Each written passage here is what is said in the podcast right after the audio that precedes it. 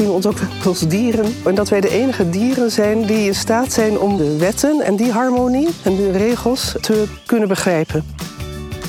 Welkom bij Duizend Stappen. Duizend stappen om je benen te strekken, even weg te gaan van je werkplek en een frisse neus te halen. Goed voor je lijf en voor je hoofd. Ik, organisatiefuturoloog Arjen Bannach, ga ook aan de wandel. En wil samen met iemand die ons iets kan leren over gezond werken. Vandaag hebben we het over stoïcisme.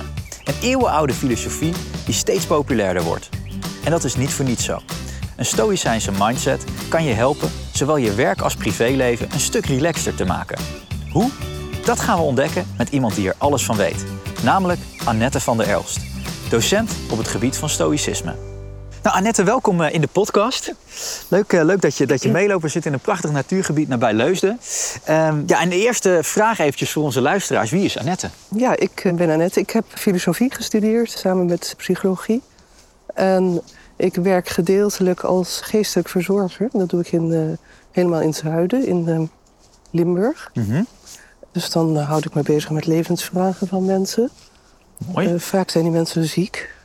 En daarnaast schrijf ik veel over uh, filosofie en aangrenzende gebieden, psychologie. Mhm. En geef ik daar ook les in. Want jij bent ook docent, eh, Ja. onder andere in stoïcisme, het thema van vandaag. Ja, het is eigenlijk een levenshouding. En eh, het gaat er vooral om, om te leren omgaan met de klappen van het leven. En je daarop voor te bereiden. Oké, dus stoïcisme gaat over om te leren gaan met wat er in het leven op je pad komt, tegenslagen. Ja, En ja, daar op een goede manier, misschien zou je het woord veerkrachtig schiet me dan te binnen, daarmee om te gaan. veerkrachtig, maar vooral, ja zeker, dat is wel een goed woord. Maar ook eh, met een soort zielenrust. Oké. Dus om, om gelijkmoedig te blijven. Gelijkmoedig, dat is ook een mooi. Hey, want want eh, stoïcijns, dat, dat, dat, ook een, heeft ook een beetje een negatieve connotatie. Het is niet altijd even positief Nee. als mensen stoïcijns worden genoemd. Is dat terecht? Eh, dat denk ik niet, want dan wordt dus bedoeld dat iemand stoïcijns een beetje onverschillig blijft. Hè? Dat is eh, denk ik wat, Ja. eh, wat dan gedacht wordt. Iemand die zich eigenlijk nergens wat van aantrekt. En En dat is het niet. nee, dat is het niet. Het, is dus, het doel is wel om zielenrust te bewaren en deugdzaam zijn en het goede nastreven. Oké. Hey, en als we dat stoïcisme dan ook eventjes in het heden ten dagen plaatsen. Ja. Hoe kijk je er dan nu tegenaan? Hoe wordt het nu gebezigd in de wereld van nu? Het is inderdaad heel erg populair. Kan je, kan je, mag ik daar gelijk een vraag Ja? Kan je dat uitleggen waarom het nu populairder is Waarom het geworden? populair? Ja. Nou, het, het stoïcisme wordt ook wel een crisisfilosofie genoemd. Ook in de tijd dat het ontstond. In Griekenland was het ook behoorlijk crisis. Eigenlijk eh Athene stond op het punt eh, in te storten. En, en ook de democratie, hè, alles wat daar opgebouwd was. Dus er was wel wat aan de hand. En misschien zou dat een eh, verklaring kunnen zijn. Mensen ervaren nu de wereld als eh, een aaneenschakeling van crisis. Mhm. En een ander iets is dat eh, die Stoïcijnen erop wijzen dat eh, het enige wat we echt in onze macht hebben, is ons innerlijk. Hoe wij de dingen zien, hoe wij over de dingen denken, hoe wij die beoordelen en hoe we daarmee omgaan. Ja. Misschien is dat ook wel eh, ja, een laatste toevlucht hè, wat Ja. we hebben. Oké, dat, en dat is dus waarschijnlijk ook de reden dat mensen daar nu een beetje eh houvast in vinden, Ja. in die levensstroming. Omdat er natuurlijk nogal veel gebeurt in de maatschappij ja, vandaag de dag. Kan je dan ook eens duidelijk maken, als we het hebben over al die crises die er op dit moment ook wel een beetje zijn in de wereld om ons heen. Wat kan stoïcisme je dan brengen? Ja, wat kan stoïcisme je brengen? Misschien ook wel een beetje afstand nemen van die red race, waar we toch eh, onwillekeurig allemaal in belanden. Ja. En daar wordt ook wel op aangedrongen hè, dat je af en toe eh, je ook echt terugtrekt. Ofwel Ja. in jezelf. Of wat die Romeinse stoïcijnen ook deden. Die gingen dan bijvoorbeeld naar een boer en daar eh, landarbeid verrichten. Uh-huh. Marcus Aurelius, die keizer, die was ook een stoïcijn. Die zei ook van je kunt je het beste nog terugtrekken in jezelf. Als een soort burcht. Af en toe, hè. Ja. Gewoon s'avonds. Iedere avond deed hij dat. Een soort reflectie op de dag. Ja, En dat maakt misschien ook wel dat je denkt, waar ben ik eigenlijk eh, mee bezig? precies. Waar maak ik me zo druk om? Ah. En is dit wel wat het belangrijkste voor mij is? Waar ik nu in verzeild ben geraakt of waar ik me nu zo over op zit te wenden? Mooi, dus die wereld die vraagt van alles van ons. En op het moment dat jij niet duidelijk hebt wat je zelf wil... Ja. dan zijn er altijd wel allerlei mensen, partijen... die bepaalde verlangens hebben van jou. Ja, En, die, en dat stoïcisme, dat, dat daag je dus uit om weer eventjes terug naar jezelf te gaan. En voor de pauzeknop in te drukken. dat is het. En ja. de vraag te stellen, wat wil ik nou? En dan komt dat woordje zielenrust daar misschien ook wel weer mooi bij Dan, dan kijken. komt dat erbij kijken. En Maar ook je, Ehm, kijken of je in overeenstemming leeft met je eigen eh, waarden en eh, wat je belangrijk vindt. Je bent Ja. misschien ooit een baan begonnen, noem maar wat, in het onderwijs, omdat je het fijn vindt om, eh, om mensen wat bij te brengen. Uh-huh. En inmiddels ben je helemaal verzand in allerlei managementproblemen en eh, in iets wat, wat, wat, wat jou misschien helemaal niet zo interesseert, maar waar je dan toch in zit. Ja, mooi. Want eh, nou, hier maak je eigenlijk al een mooi linkje naar het werk... waar we het natuurlijk ook eigenlijk over gaan hebben. Ja. Eh, kan jij iets vertellen over wat stoïcisme je ook kan brengen... als je dat bezit dan op het werk? Nou, je zei net al eventjes hè, of, je, of je de juiste baan hebt. Zijn er nog meer elementen? Ja, nou, dit- niet alleen de juiste baan, maar of je op je werk over de juiste dingen voor jou druk aan het maken bent. Dat is bijvoorbeeld iets. Eh, het andere is waar die Stoïcijnen altijd wel op wijzen, is dat als je je in een situatie begeeft, Ja. dat je altijd. Want zij zijn dus. Zij, zij sporen je steeds aan om je ratio, hè, om je intellect eigenlijk te gebruiken. En als je je in een situatie begeeft om echt te kijken, waarin begeef ik mij? Wat zijn hier de regels van het spel? Ja. En ga ik eraan meedoen of niet? Hm. En als je eraan mee gaat doen, dan weet je ook eh, dat alles een prijs heeft. Ja. En dan moet je ook niet gaan zeuren, zou een eh, echte Stoïcijnse meester zeggen. Als je die prijs op een gegeven moment moet betalen. Maar je kunt ook besluiten om die prijs niet te willen betalen. Ja. Oké, dus dat is ook, ook in het werk is dat weer dat reflectieve toepassen. Ja, Ja, ja. en wat ik wel interessant vind in deze, je zegt hè, dat is even dat ratio gebruiken. Ja, van wat moet ja. ik hier allemaal doen? Maar ik kan me voornemen dat veel mensen ook wel een bepaald gevoel hebben wat op een gegeven moment opspeelt. Moeten ze daar dan ook naar luisteren of is het meer ratio wat op de voorgrond treedt? Eh, nou, gevoelens voor stoïcijnen, dus dat is dan een andere misverstand... dat het een soort eh, kille robots eh, zouden worden of ze daar, daartoe zouden aansporen. Uh-huh. Een Seneca, een stoïcijn, zo'n eh, retoricus en een eh, raadmeester bij de Romeinen... die zei ook, we zijn geen beelden, hè? We zijn, er zijn wel degelijk eh, gevoelens. Mhm. Maar ook bij dat gevoel, daar moet je het intellect doorheen laten gaan. Zij geven dan een mooi voorbeeld van kinderen opvoeden. Ja? Ze gaan er ook vanuit dat iedereen van zijn kinderen houdt. En dan kun je zodanig veel van je kinderen houden dat je ze eigenlijk alles toelaat. Hè? Ja? De hele dag gamen en snoepen en van alles. Ja.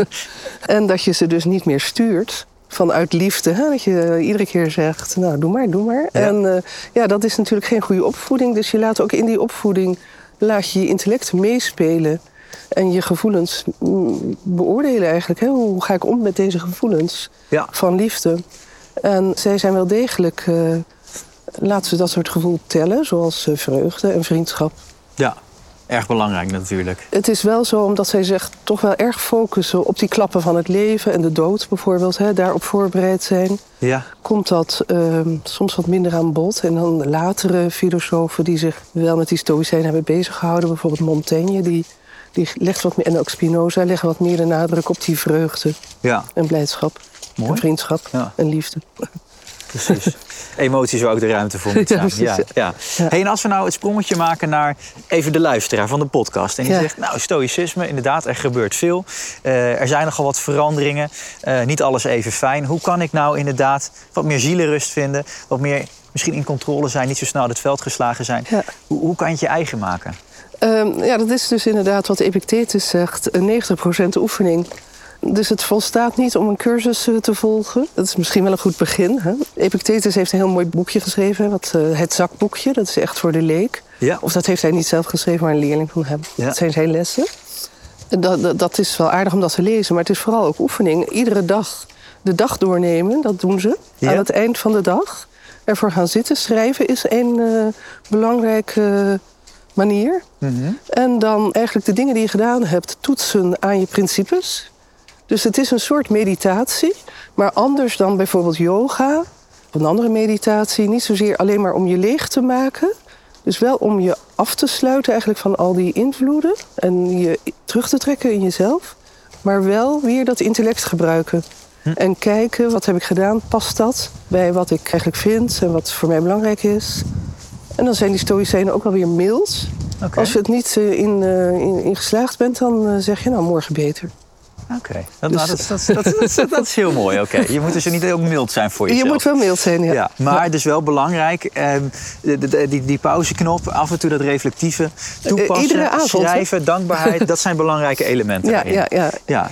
Oké, en als je dat nou eens, eh, nog even naar het werk toe haalt, hoe zou je dat op het werk kunnen doen? Als je, dat, je, dat je echt zegt, nou dan ga ik nu die stoïcijn, dat die mindset op het werk eens even proberen toe te passen. Ja, nou, je moet wel goed begrijpen dat het... ehm, Dat het doel is dus eh, eh, gelukkig worden. En, Ja. en, eh, en gelukkig worden is dus eigenlijk die zielenrust. Ja.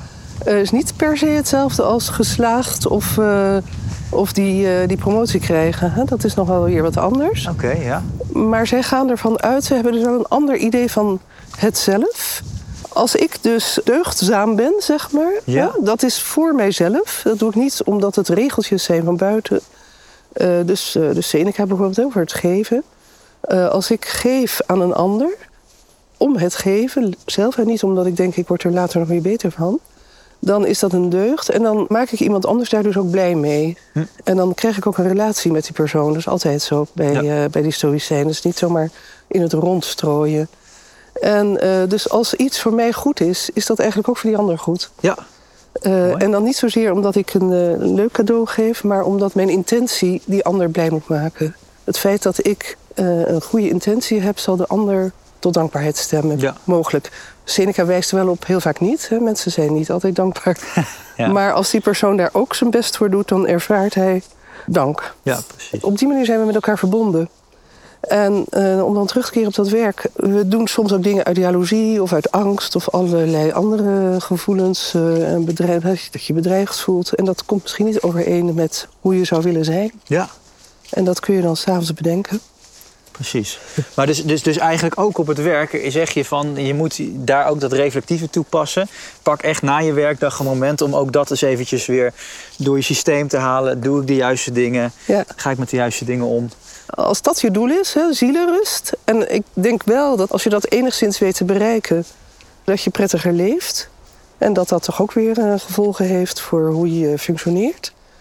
Eh, dan is dat eh, goed, ja. Maar dat wil niet per se zeggen dat je dus eh, opgemerkt wordt door je baas. Precies. Maar dat hoeft ook niet, want je doet het voor jezelf. Want dat is niet het doel. Dat nee. is niet het doel. Ja. En, en de Stoïcijnen wijzen er ook op. Daar heb je geen controle over hoe anderen op jou reageren. Daar heb je nooit controle over. Dan moet je dus ook. Dus over de dingen waar je geen volledige controle hebt, daar moet je je ook niet zo druk over maken dan. Dat is wel een belangrijk element nog, hè, volgens mij, dat stoïcisme. Van je, je moet je aandacht richten op datgene waar je invloed op hebt. En dat is alleen jezelf. En dat is alleen jezelf. En niet te veel die aandacht neerleggen bij waar je geen Nee. ah, eh, invloed op hebt. Dus Nee. waar je slecht betrokken bij bent, zou je kunnen zeggen. Ja, daar, daar handel je natuurlijk wel in. Ja, Maar je handelt vanuit je eigen principes. precies. Dan tot slot, de laatste vraag. En dan, eh, dan sluiten we dit mooie gesprek af.